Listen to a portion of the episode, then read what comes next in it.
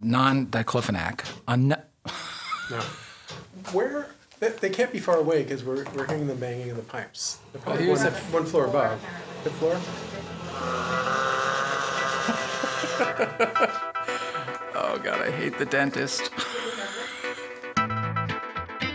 Welcome to fall, everyone. It's finally fall, and welcome once again to Free Associations for the Boston University School of Public Health, the Public Health and Medical Journal Club podcast.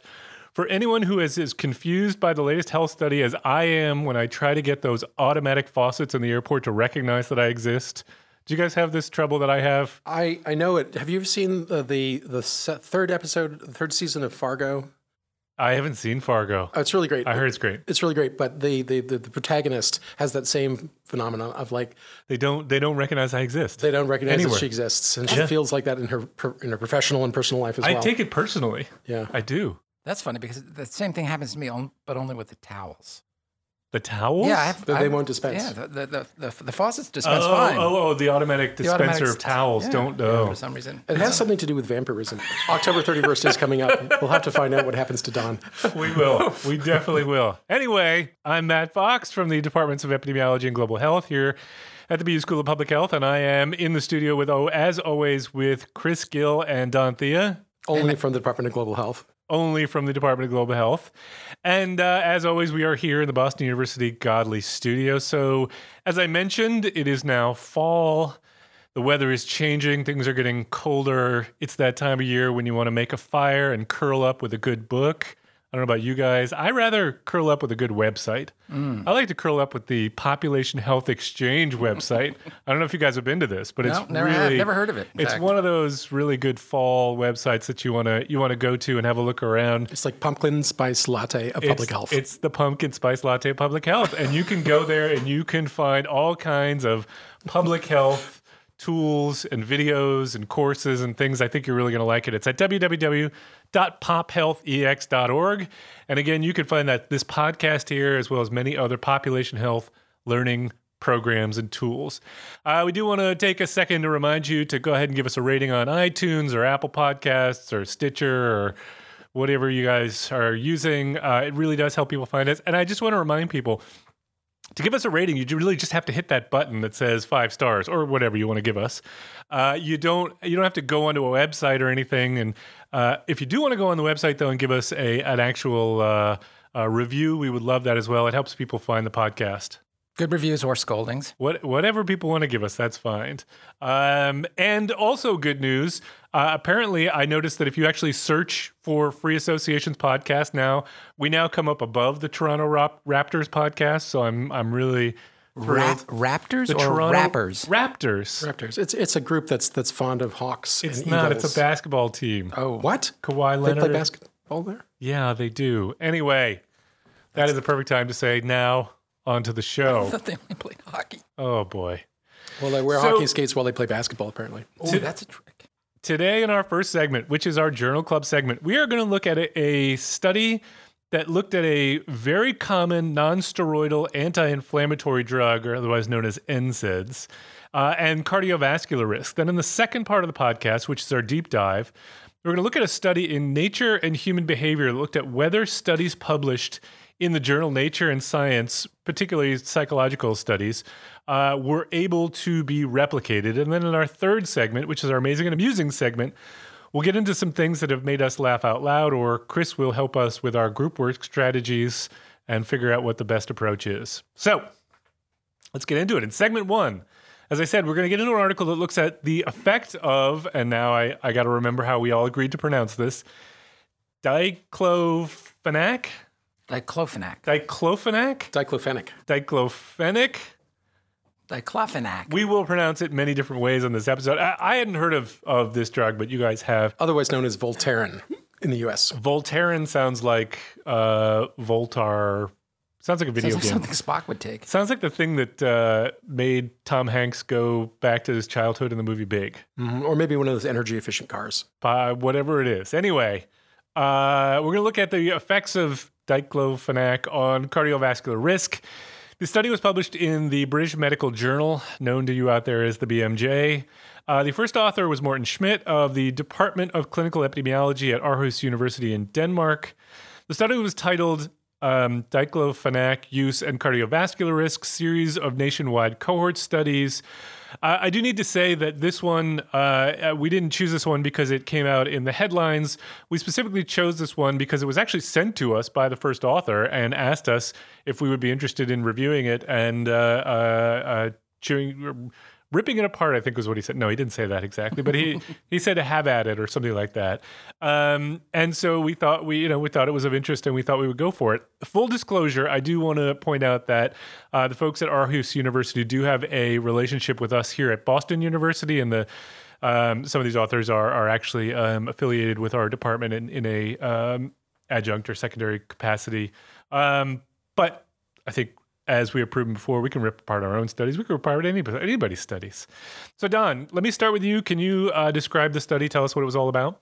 Sure, Matt. Um, one of the interesting things, and just sort of glancing through this, that caught my eye was that uh, the subtitle of, of the title that you just mentioned, which was this, uh, which states a series of nationwide cohort studies, and they they underscore the fact that this is 252 or 57 cohort studies, and that really caught my eye because um, that's a that's a pretty big that's a pretty big series of studies. But as I as we get into it, and as I describe the methodology, which I thought was really interesting and, and quite unique, um, it, it becomes a little bit more clear. So the, the backstory on, on this this particular medication is that um, after the the problem with Vioxx, which was another nonsteroidal anti-inflammatory drug, um, was was was discovered and it was withdrawn from the market, the sort of the, the because of the idea that there are adverse side effects to this family of drugs is something that needs to be looked at kind of in a, in a, systematic way. And the, the problem with Vioxx was that they it tended to produce thromboembolic events or blood clots were being thrown thrown off at a, at, at quite high degree. And, mm. and oftentimes these adverse events,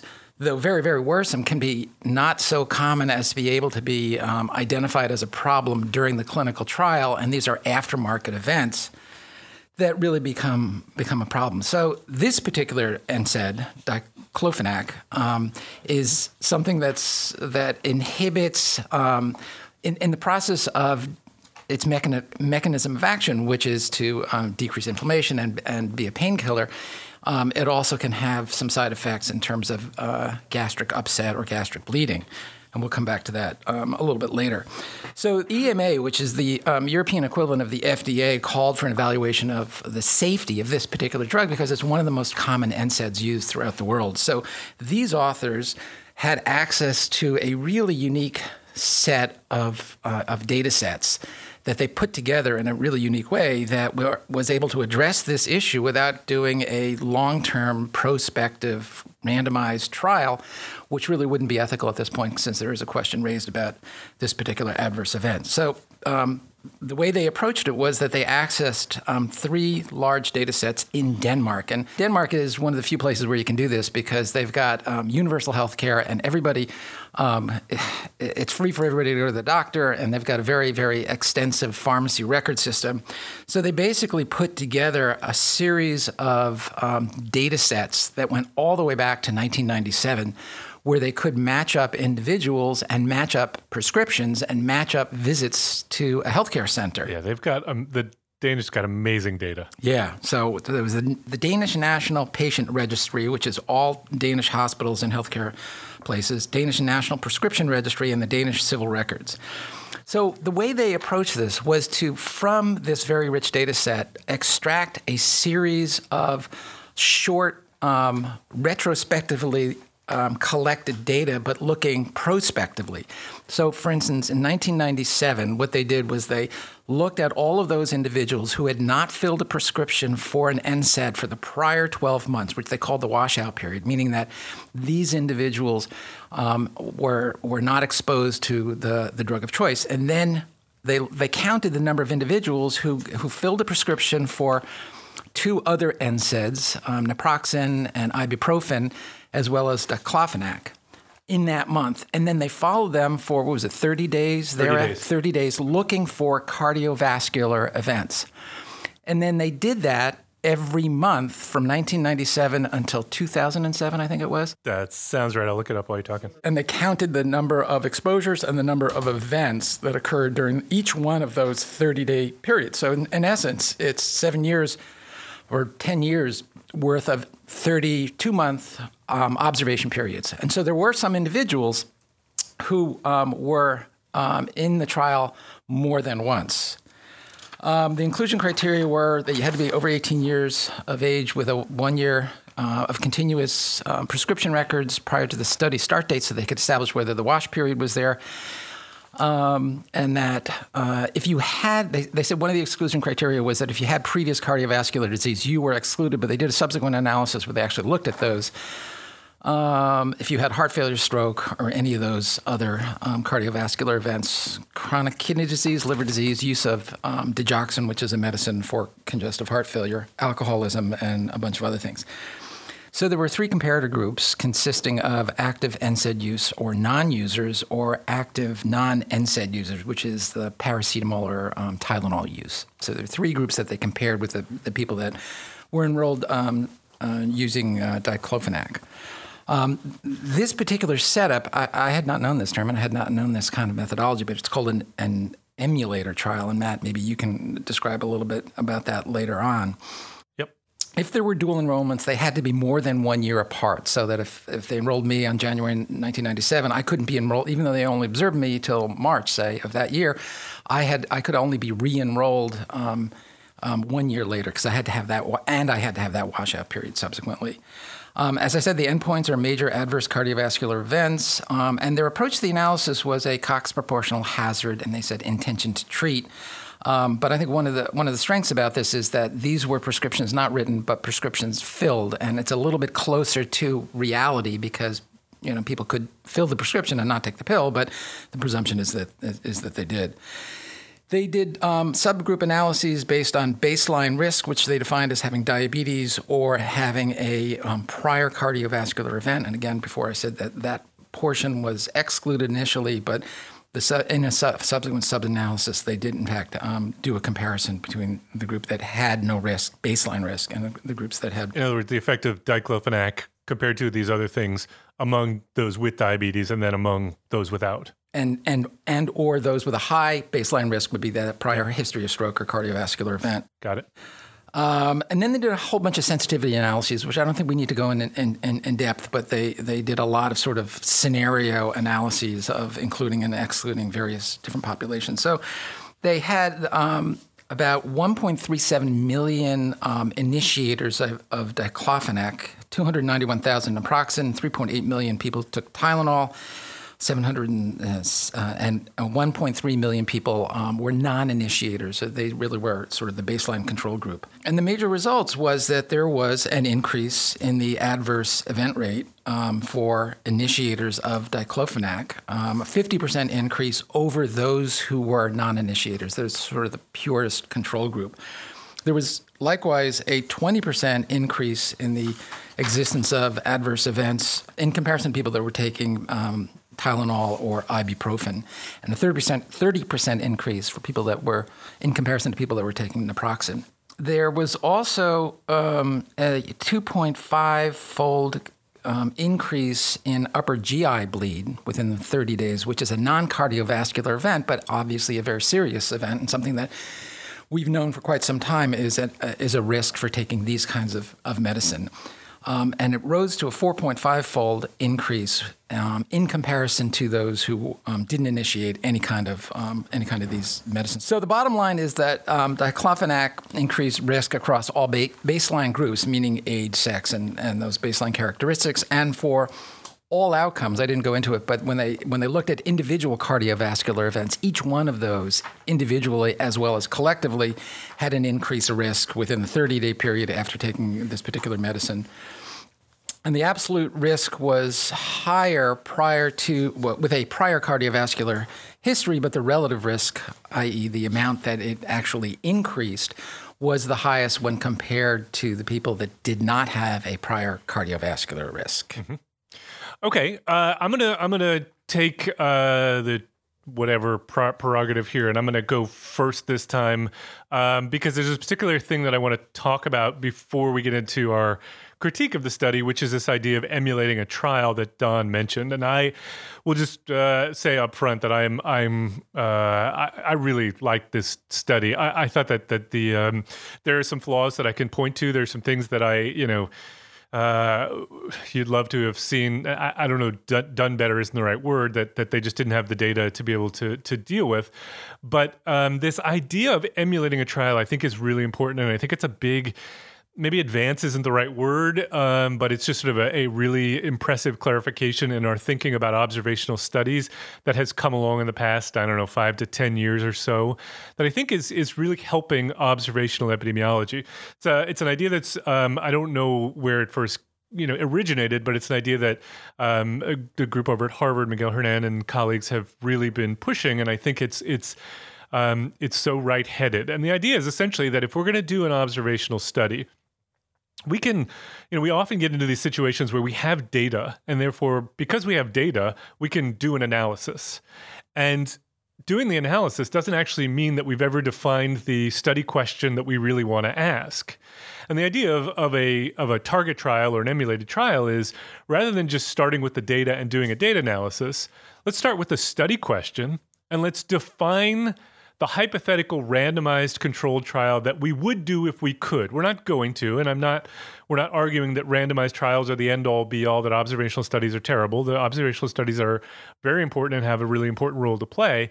But if we think about the randomized trial that we would do if we could, if there were no ethical limitations and there were no financial limitations, then we can design an observational study that mimics that randomized trial and hopefully avoids a lot of the problems that we get into when we just take data and try to analyze it. So, um, the idea here is that what the authors have done is that they have first designed the randomized trial that they would do, which is you have somebody who comes in with an indication for one of these drugs you then would randomize them to one of mm, several options. Maybe you randomize them to uh, either diclofenac or uh, uh, naproxen or uh, what are the other options here? Tylenol. Tylenol or a placebo. Those might be your four options.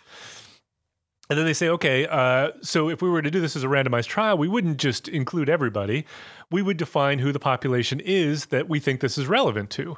And we would map that out and we would have very strict inclusion and exclusion criteria then we would define our, our our interventions we would define our outcomes and we define when follow-up time starts for each person when randomization would occur and how long we're going to follow people and what we're going to follow them for and if we do that in our observational study it helps us clarify that we are actually answering the question that we think we are and that's what I think is is um, you know a, a novel isn't the right word here. They didn't come up with this idea, but it's an application of a of a what shouldn't be a novel idea, but I think is. I don't think we see this nearly as much as we should. And I think this is going to help us avoid a lot of problems going forward. The other thing is, you know, in a randomized trial, you think about this, we don't, uh, we would never start with people who are already exposed to whatever our intervention is, right? We start um, I don't mean to imply that you couldn't have had the exposure already. You could you could have had this study without a washout period, but the intervention starts at the point at which we start the intervention.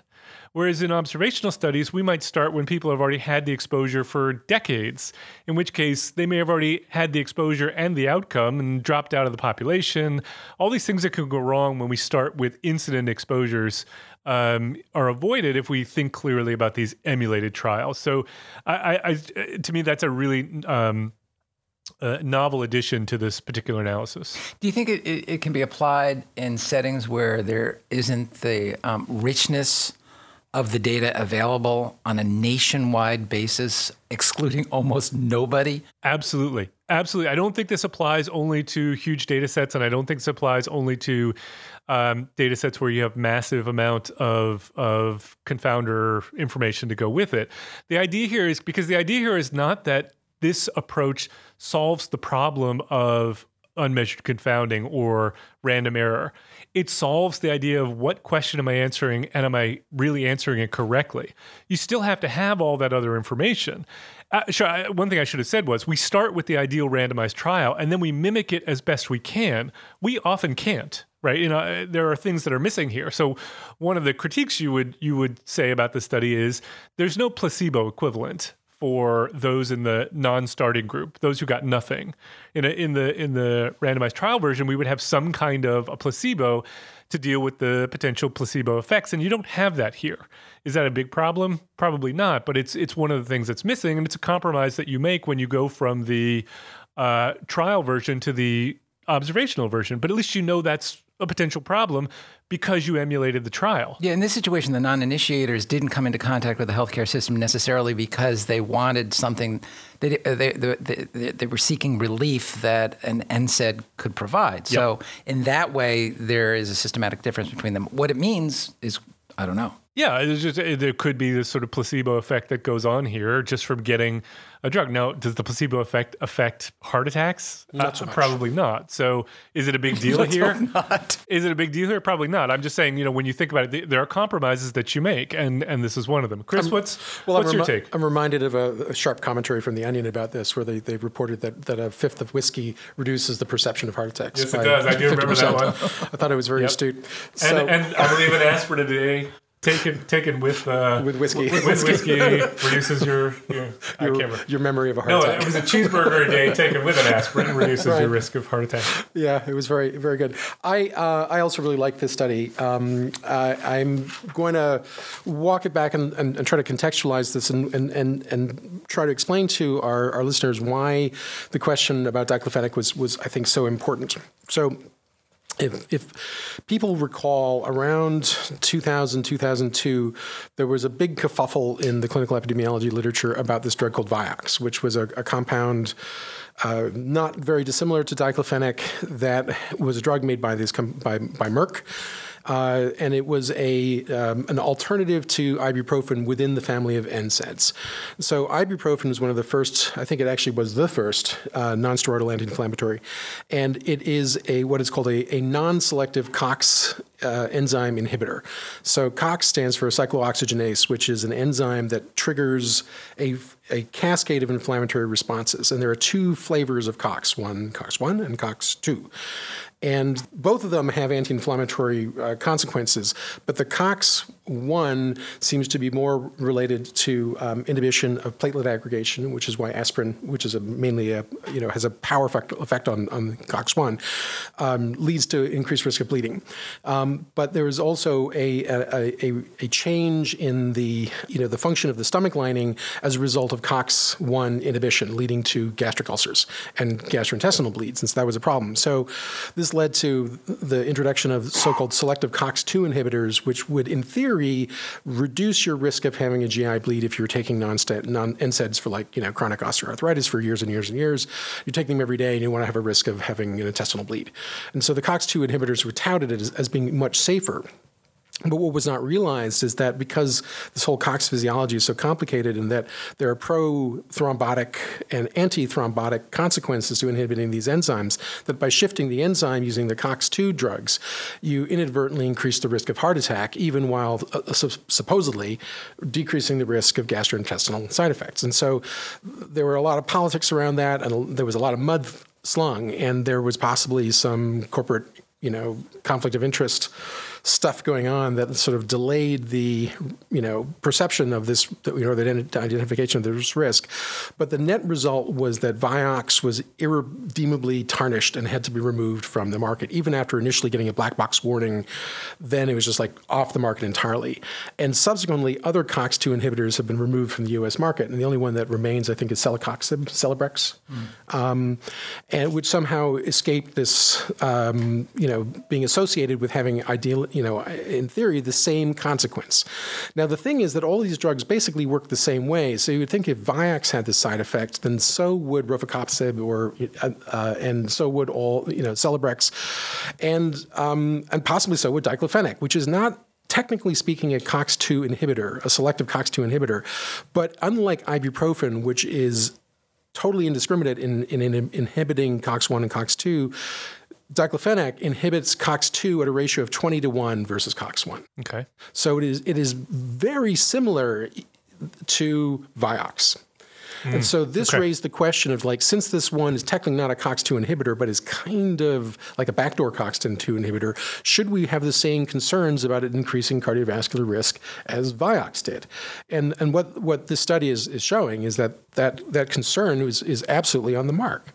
You know, assuming that we take the results at face value, that you know, if if this hypothesis that COX2 inhibition leads to prothrombotic events and therefore cardiovascular risk goes up, this these are the kind of results that one would would expect to see. Mm-hmm. And so I, I, found that that that you know it, it comes from a very strong scientific premise that we would think that this probably should be true, and the results are entirely consistent with the truth. And the fact that they use this this rather clever methodology, I think, you know, adds further justification.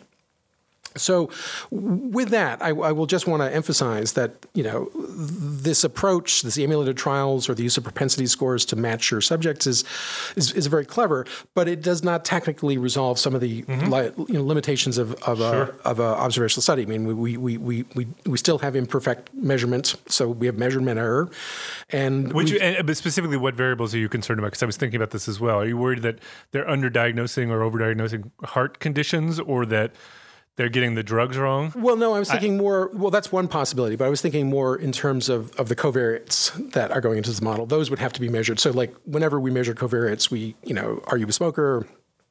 You know, people say yes or no. People have different interpretations of what it means to be a smoker. Yep. Like I only yeah. smoke a pack a day. I'm not a smoker. I mean, that's that. there is that kind of logic that goes on. Sure, you know, sure. I, uh, I only smoke a pack a day on weekends, so I'm not a smoker. Well, and they wouldn't have even had the smoking information. Right. Let's if that's relevant. So that you know that is Which a general limitation. The other thing, of course, is that it, it does nothing for hidden confounders.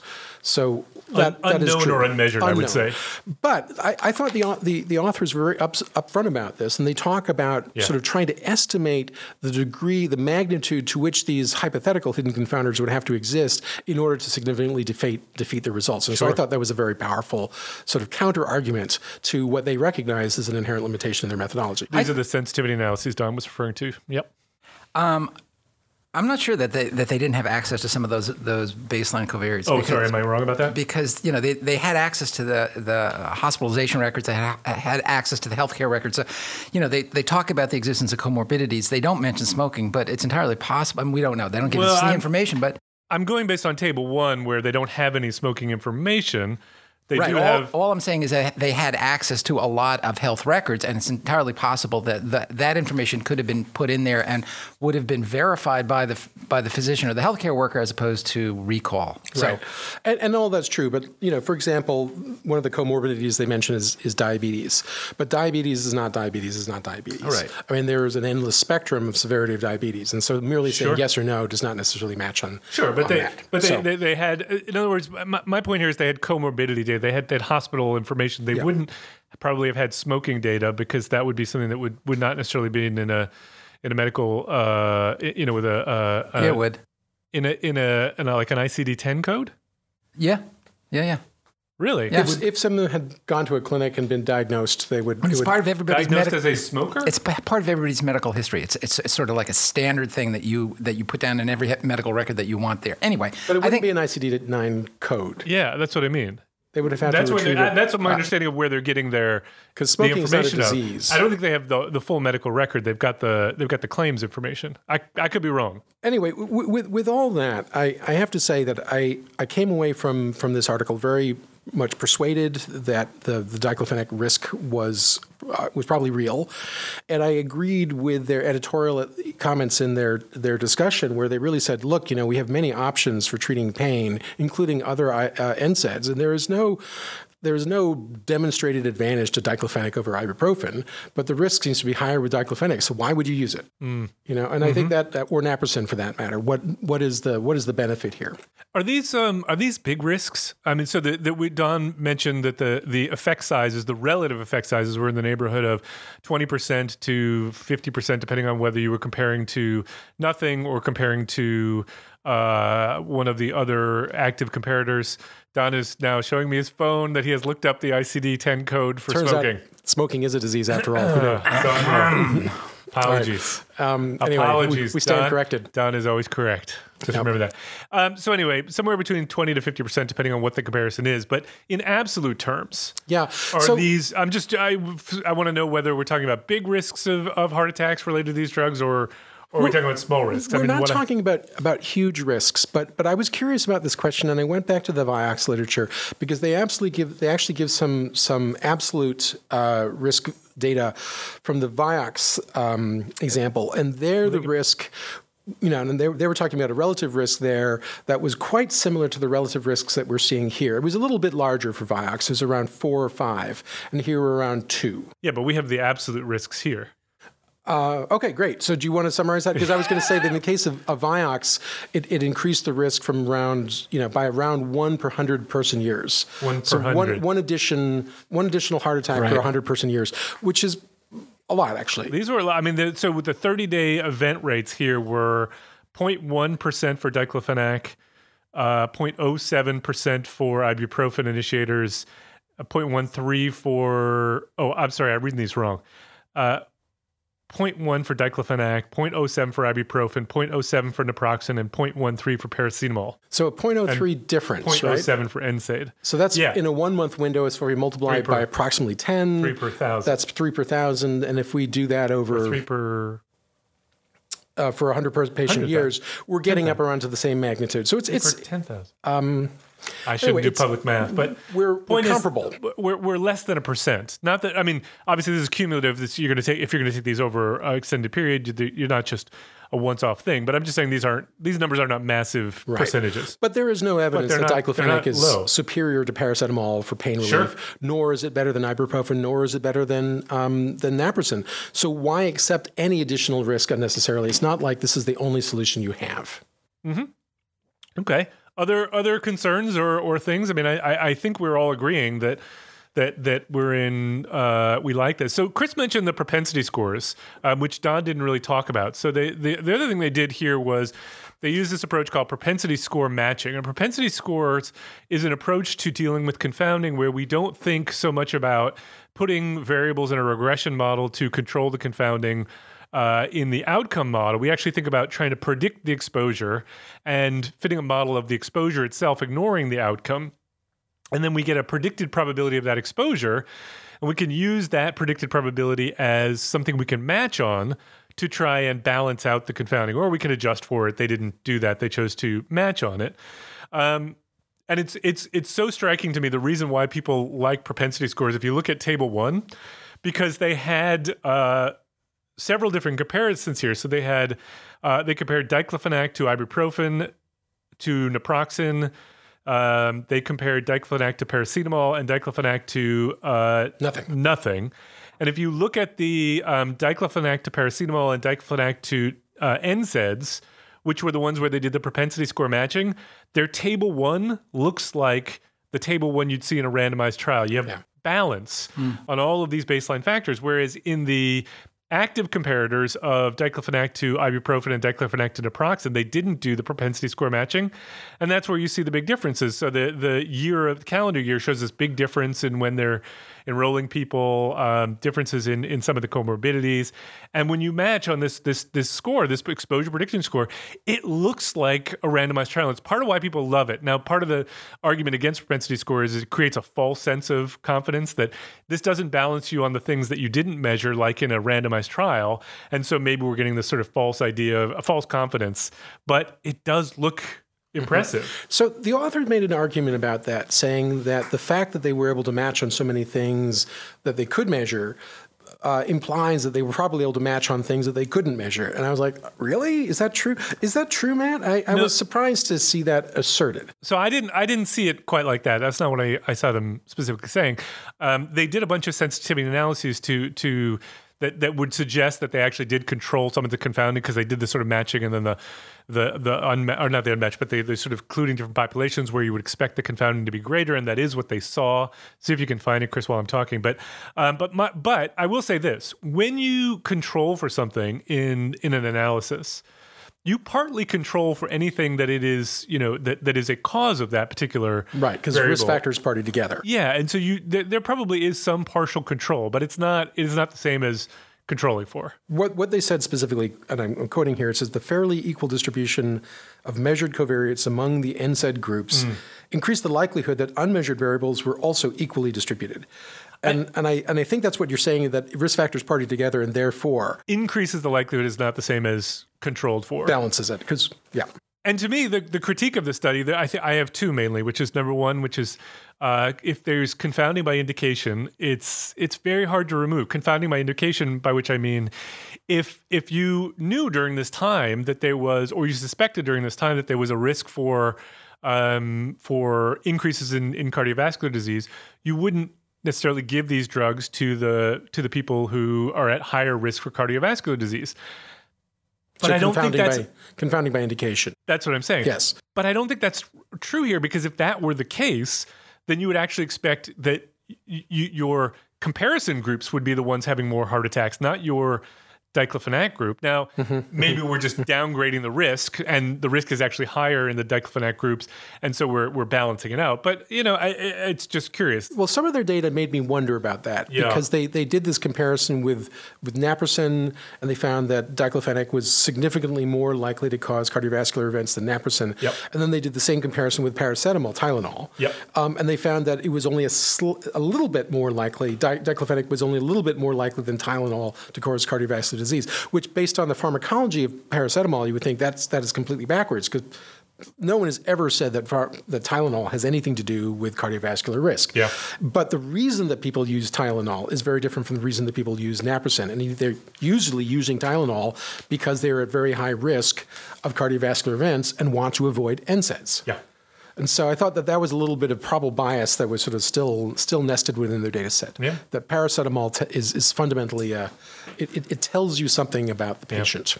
So overall, I think we really liked it. Don, any any any last comments you want to get in there? No, I, I- the only thing that I was that, that I was going to note was that um, in the discussion they compared um, the event rate that they were able to pull together in comparison to the event rate of some um, randomized controlled trials, and they had a lot more events, making it you know this particularly good. Um, sort of methodologic approach for events that are not that common, as you guys were describing before. So a really nice study, and I I I, um, I, I hope that we continue to see these emulated trials done more as we go forward. I do want to end with one question for you guys. So good job, Morten.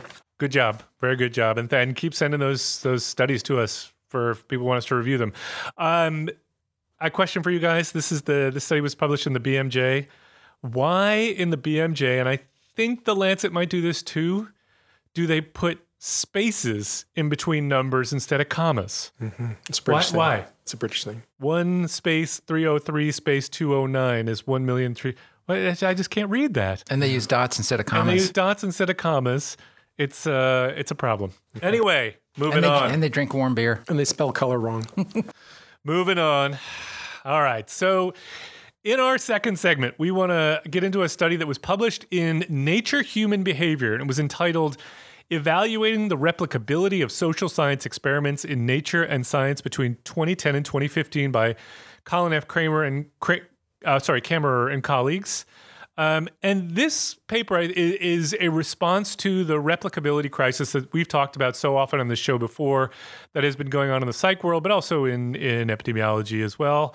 And the idea for this study was um, they actually looked to see whether they could pull out some of these psychological findings that have come out of the journal Nature and Science over this time period, um, and to see whether or not they could replicate 21 of them. And what they found was they went and replicated these studies. They replicated them uh, as best they could based on uh, their understanding of the studies. They communicated with the authors of the studies to try and make sure that the protocols they were following were accurate representations of what was done in the first instance. Um, what they found, at least uh, you know, as, as at least as a first cut, it was that about 13 of the 21 studies that they had replicated, at least in their in initial which means nine Trials. did not. Nine nine did not, um, and that they found that of the ones that did replicate, uh, many of them replicated, but with smaller effect sizes than were found in the original studies.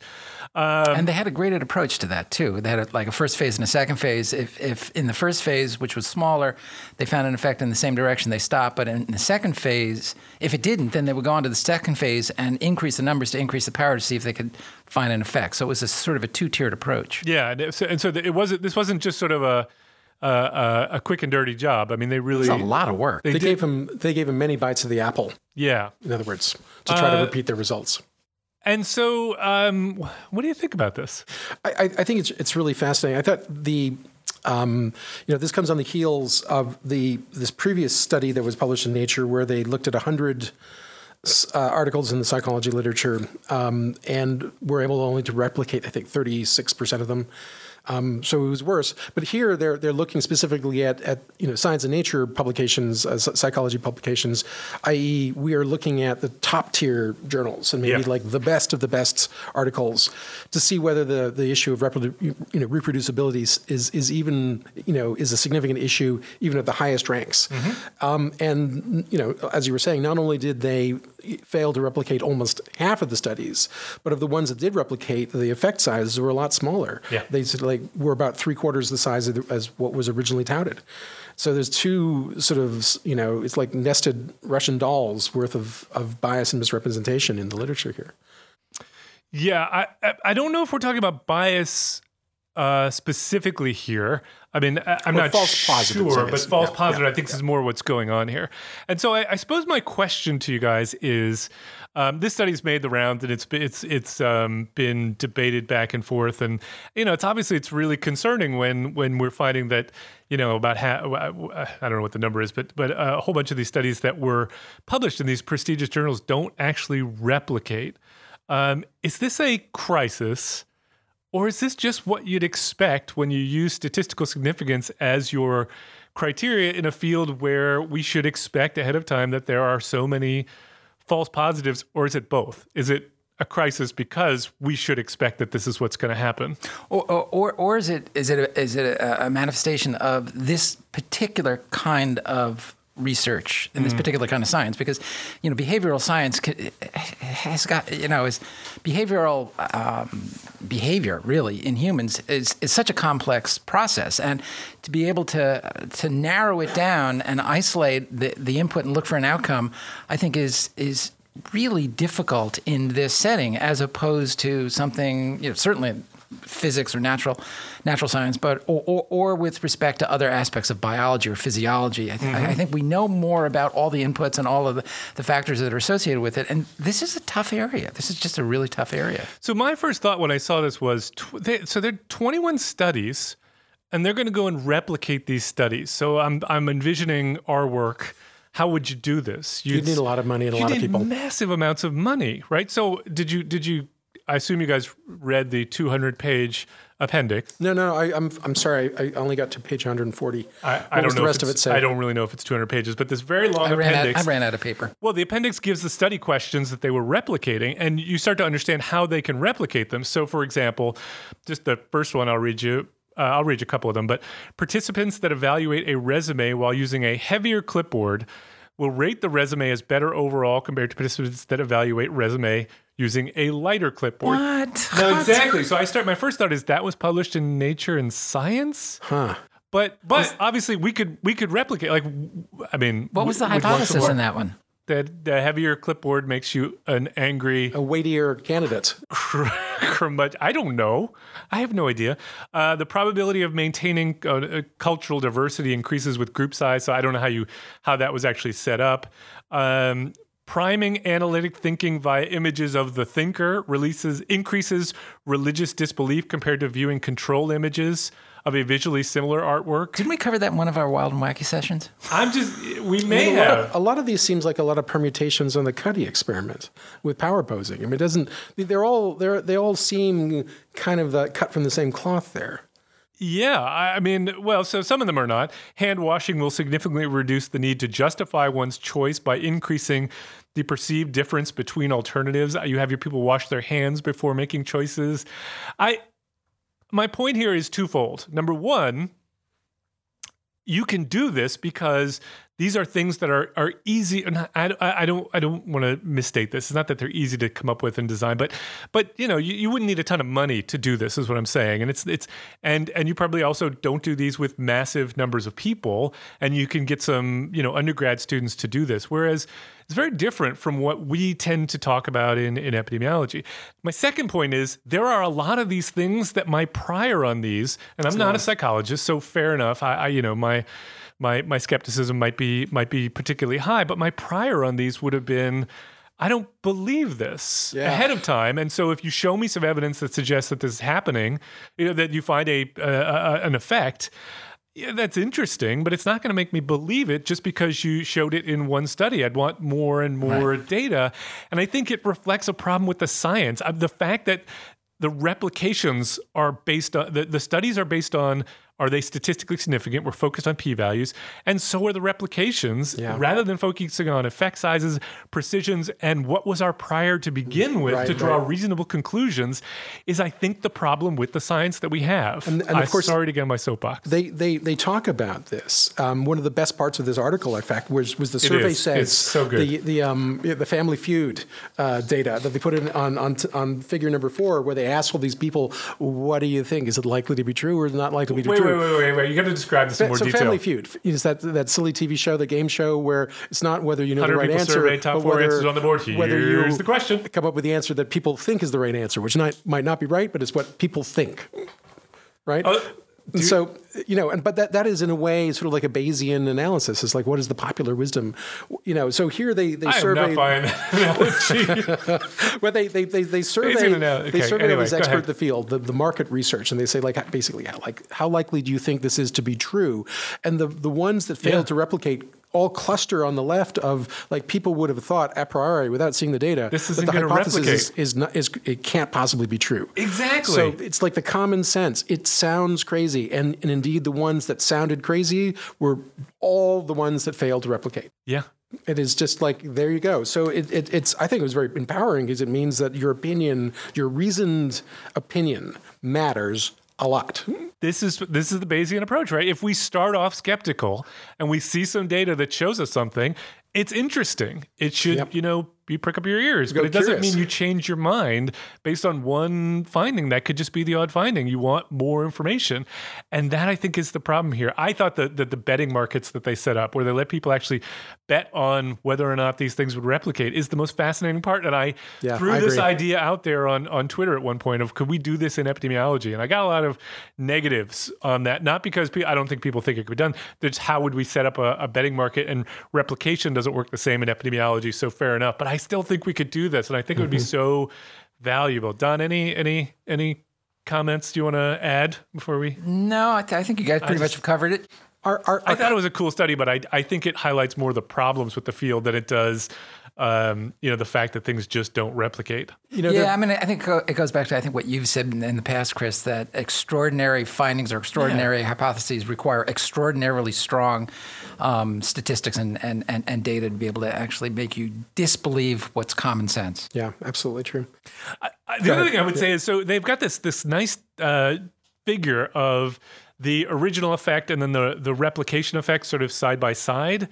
And if you look at the confidence intervals around these things, some of the ones that didn't replicate, it's not that they found no effect. They just didn't find an effect that was large enough to be statistically significant with the sample size that they had. Now, that may mean, in fact, there is no effect, and that probably is But doesn't rule it out. But it doesn't rule it out either. And Right. I think that's the problem is that the focus here is on significance as opposed to estimation. Yeah. What is the effect size? And how precisely did we measure it? And I think that's the you know one of the problems here is this this focus on statistical significance is is so problematic. It's so dangerous. I, I'm, I'm, I'm totally coming around to to your church, man. I'm so happy. Uh, I, yeah, and, and I think I think we just got to like you know this this p value nonsense has just got to stop. Should we take the I will just not use p values pledge? I think we should stop using p values. I- I- think they, I've they are stopped a while not ago. helping us. Um, I don't know what would happen next if we did, but Lots the way of it is right confidence. now is cookie. Yeah, the you know, and it's, and, intervals. and yeah, it's, it's just not binary, which which is what the p-value implicates. It's a dichotomous disservice. Well, the p Yeah. value doesn't. The the comparing it to 0.05 does. But anyway, anyway, All right. Well, let's move on to our last segment, which is our amazing and abusing, where we're going to highlight some of the things that make us enjoy our jobs even more than we already do. A look at the weird and wacky things that happen in our field, as well as those things that inspire us or we just really wanted to talk about. Chris, you wanna you wanna go first this time? Yeah, I would love to go first. Uh, there's been a lot of, of talk lately got a about lot of paper there, Chris. Bee, bee colony collapse. Is there or is there You're a not gonna of- you're not gonna read through that entire paper. No, no, no, right? I'm not. But hang on, you're going back to the bee well. I'm going back to the bee well. He like loves the we bees. should be. I love bees. You like do. birds go for too? it. Well, the thing is, like, if if bees, You like if bees and birds. all went Do you extinct, like, do you like the human race would would shortly follow. Yes. So bees are human in our race. best interest. We're in the midst of an insect collapse. Did you read about that? I did, I mean, and it's a- really scary. It's really scary, and bees are insects. I know, It's I like know. it goes around. So this was a really interesting uh, paper that gets that. It was it's called glyphosate perturbs the gut microbiota of honeybees, which brings together a lot of my my interests in microbiomes and bees okay. all Mm. Okay. in The bee gut microbiome. I Right, like so it. the microbiomics, like what is people Wait, they're often going to give bees uh, the poop pill? they get they actually By the way, can I just interrupt did. you? Can I interrupt they you? do. Uh, the, the poop pill episode has gone above a thousand. downloads. seriously? Oh yeah. Uh, That's our that's our, our, most downloaded episode. wow. Wow, that says something that's about depressing our about audience. audience. That's, that really worries me And us. actually. Go. Something funny about that. Sorry. So there's a there is a, a popular uh, insecticide called glyph, glyphosate, and it is, is that a, Roundup? It's a, weed killer. Roundup. I don't know. Is it? I don't know. I don't. I don't think I it don't is. know. I don't I don't think think so. is because Roundup Roundup kills like everything. Yeah. Um, this is designed that it only kills some things, and it's the the touted advantage of glyphosate as a weed killer is that uh, it targets an enzyme that's found in plants that is not present in animals. Including bees. And so it should be non toxic to insects. And so that, that's its selling point. But the thing is that bees are more complex than just the bee. The bee has a colony of bacteria living in its intestine. It turns out the intestinal microbiome of the bee is very important to its health. It affects its reproduction, reproduction, and and it affects its ability to resist uh, pathogens. And so, what they were curious about is like if you treat honeybees with glyphosate, what does that do to their microbiome? And it turns out that it severely perturbs the microbiome of bees in such a way that it eliminates a protective um, ba- a protective species of bacterium, uh, which is called. Uh, Snodgrassella, which I think is named after snodgrass, which must be some flowering plant that bees like to eat on. Okay. You know, I, I bet it's a source of pollen. Let's go with that. Anyway, Snodgrassella. So Snodgrassella is is pretty much wiped out by the exposure to um, glyphosate, and when you then expose the bees whose microbiomes have been have been sort of perturbed by glyphosate to a pathogen that comes kills bees, and one of the, the common bacteria that kills bees is is Serratia marcescens. Did you know that, Don? I did not. So Serratia is a He didn't even look at me to ask. it doesn't just didn't know. cause urinary tract infections in humans; it Yeah. also causes kills bees. Bee killer. So if you if you expose a bee to um, glyphosate, uh, it doesn't seem to have any impact. Okay. If you take a bee who has no intestinal microbiota because they have been born in sterile and they don't they have no bacteria in their gut and you expose it to glyphosate, nothing happens. And if you expose a if you then transplant um, a microbiome into the bee and expose it to glyphosate, nothing happens. But if you add Serratia marcescens to this, the, the bee's survival drops from around 90% at t- nine days to around 10% at nine days. Wow, that's a big effect. it basically wipes them out. Jeez. And so they're saying that that we are fooling ourselves in thinking that this glyphosate is is neutral, that it has no impact on the insects, when in fact there is a secondary hit because it's actually wiping out the it's perturbing the microbiome of the bee intestines in a way that actually kills the bees indirectly. So we need to make really small bee poop pills. Small bee poop pills. Yep. I think, by the way, our crack research team, Leslie, has uh, looked it up, and I think glypho, glypho, what is it? Glyphosate? Is in fact Roundup. Is it? I think so. Do we we have comp- one Apparently. version of Roundup? All right, Leslie, so there we know. So all glyphosate right. is Roundup. So I was correct twice. Yeah, yeah, Let it be in known. one episode. Let it be so known. don't spray it on episode. your bees, whatever Yeah. you do. How about the bee's knees? All right. You put it on the bee's All right. I'm gonna I'm gonna I'm gonna go second. I'm gonna let Don go last All this right. time. So uh, mine it comes from a story that goes back to uh, 2007, and I will just go on record right now as saying I believe this is a hoax. I don't believe this is real, but it amused me so much. I, is, I this thought I would fake wacky. I thought I would report it anyway because it just amused me. But this is supposedly a story from the China Daily from 2007 by uh, Li Hongyang. And the title of the article in the newspaper is Lancet Restaurant Gives Medical Professionals Food for Thought. and it says a barbecue outlet in Beijing has become a favorite dining place for the capital's scientific fraternity. Uh, so it goes so on and so forth. Under the rules of the restaurant, scientists, medical professionals, and social scientists are eligible for a discount if they have recently published papers in journals that are included on an internet database such as Science Citation Index and the Social Sciences Citation Index. The paper's impact factor is multiplied by 10 to determine the discount, which can account for as much as 30% of the bill. Seriously, I don't believe that's really true, that's not possible. but I find it hilarious. What about if you're if you're published in one of those predatory journals? Well, I you'd have to go based on the impact factor. I mean, it, here's a question for you: If you're a predatory journal, and yet your impact factor is high, are you really a predatory journal? Oh, that's a very philosophical Yes. question. Wow. I don't think we, we can deal with that. So I don't know the answer to that, but I, I so somebody out there can go out and find out It's true. whether this is a true story. I've well, just looked it up in Google. well, and, and looking there's at a in Google, but I got to it get in there. Google. Oh, really? There's a map for how to get there, and they have a Yelp ready. but that could be fake too, couldn't it? it could be, but I don't think it is. Anyway, I whether it's true or not, I don't care because I thought it was amusing. It's really great. So that's me. Don, what do you Yeah. got? All right. So um, I just have a, a, a, a very interesting short report that was published in um, the BBC a, a while ago, about three years ago. Bees, they're everywhere. the BBC. Um, anyway, it's apparently this woman um, from Britain who um, her husband very tragically developed Parkinson's disease.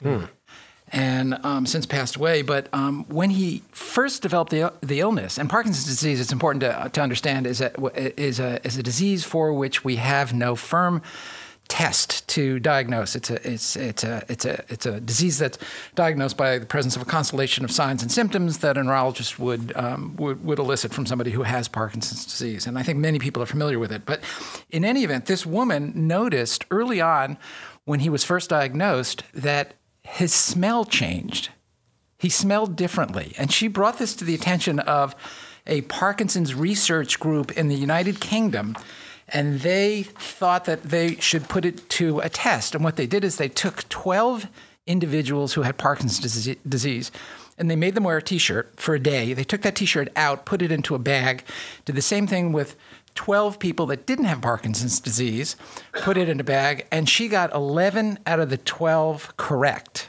By She- she got them By smelling the t-shirts, she correctly identified, Identified. 11 out of the 12 and the most remarkable thing about it and she was she said that the 12th she said that the 12th she was absolutely sure but the person claimed to have no symptoms whatsoever. A year later that person came down Developed- with parkinson's disease. No. isn't that amazing? So what do they what do they think is the the mechanism that would explain that, that, that there's just some sort of uh, hormonal change or something that's associated with I don't think. I mean, at at least I didn't. They haven't written a scientific article on this. Was a BBC report, Okay. and they didn't really go into what it is. But they are now um, actively looking at you know various biochemical and, and, and other sorts of things. Wow. Isn't that amazing? That's a f- that, Wow. I would not have Stay tuned, I guess, huh? thought there would be anything like that. Okay. Well, that is the end of our program. If you've got any feedback on this or any other episode, or you want to suggest a study or a topic for us to take on, or you want to send in one of your own papers, we will take that as well. Uh, you can tweet us at, at PopHealthyX, or you can tweet me at, at ProfMattFox, or Chris at, at ID.Gill, or Don at, at DTheo1. Or you can go find us on the Population Health Exchange website at www.pophealthyx.org. We want to thank Leslie Talalian, Director of Lifelong Learning at the BU School of Public Health, for supporting the podcast and doing research mid show, and Nick Guler for sound and editing and occasionally getting people to stop doing construction work on different floors of the building. Leslie, since we're coming up on Halloween, I need to ask can the undead learn? Can the undead go to the Because otherwise, Population I Health feel we're, we're website? discriminating with our website. I do not know the answer to that. We, we should find out. We'll find out. Thank you for joining us. We hope you enjoyed it and we hope you will download our next episode.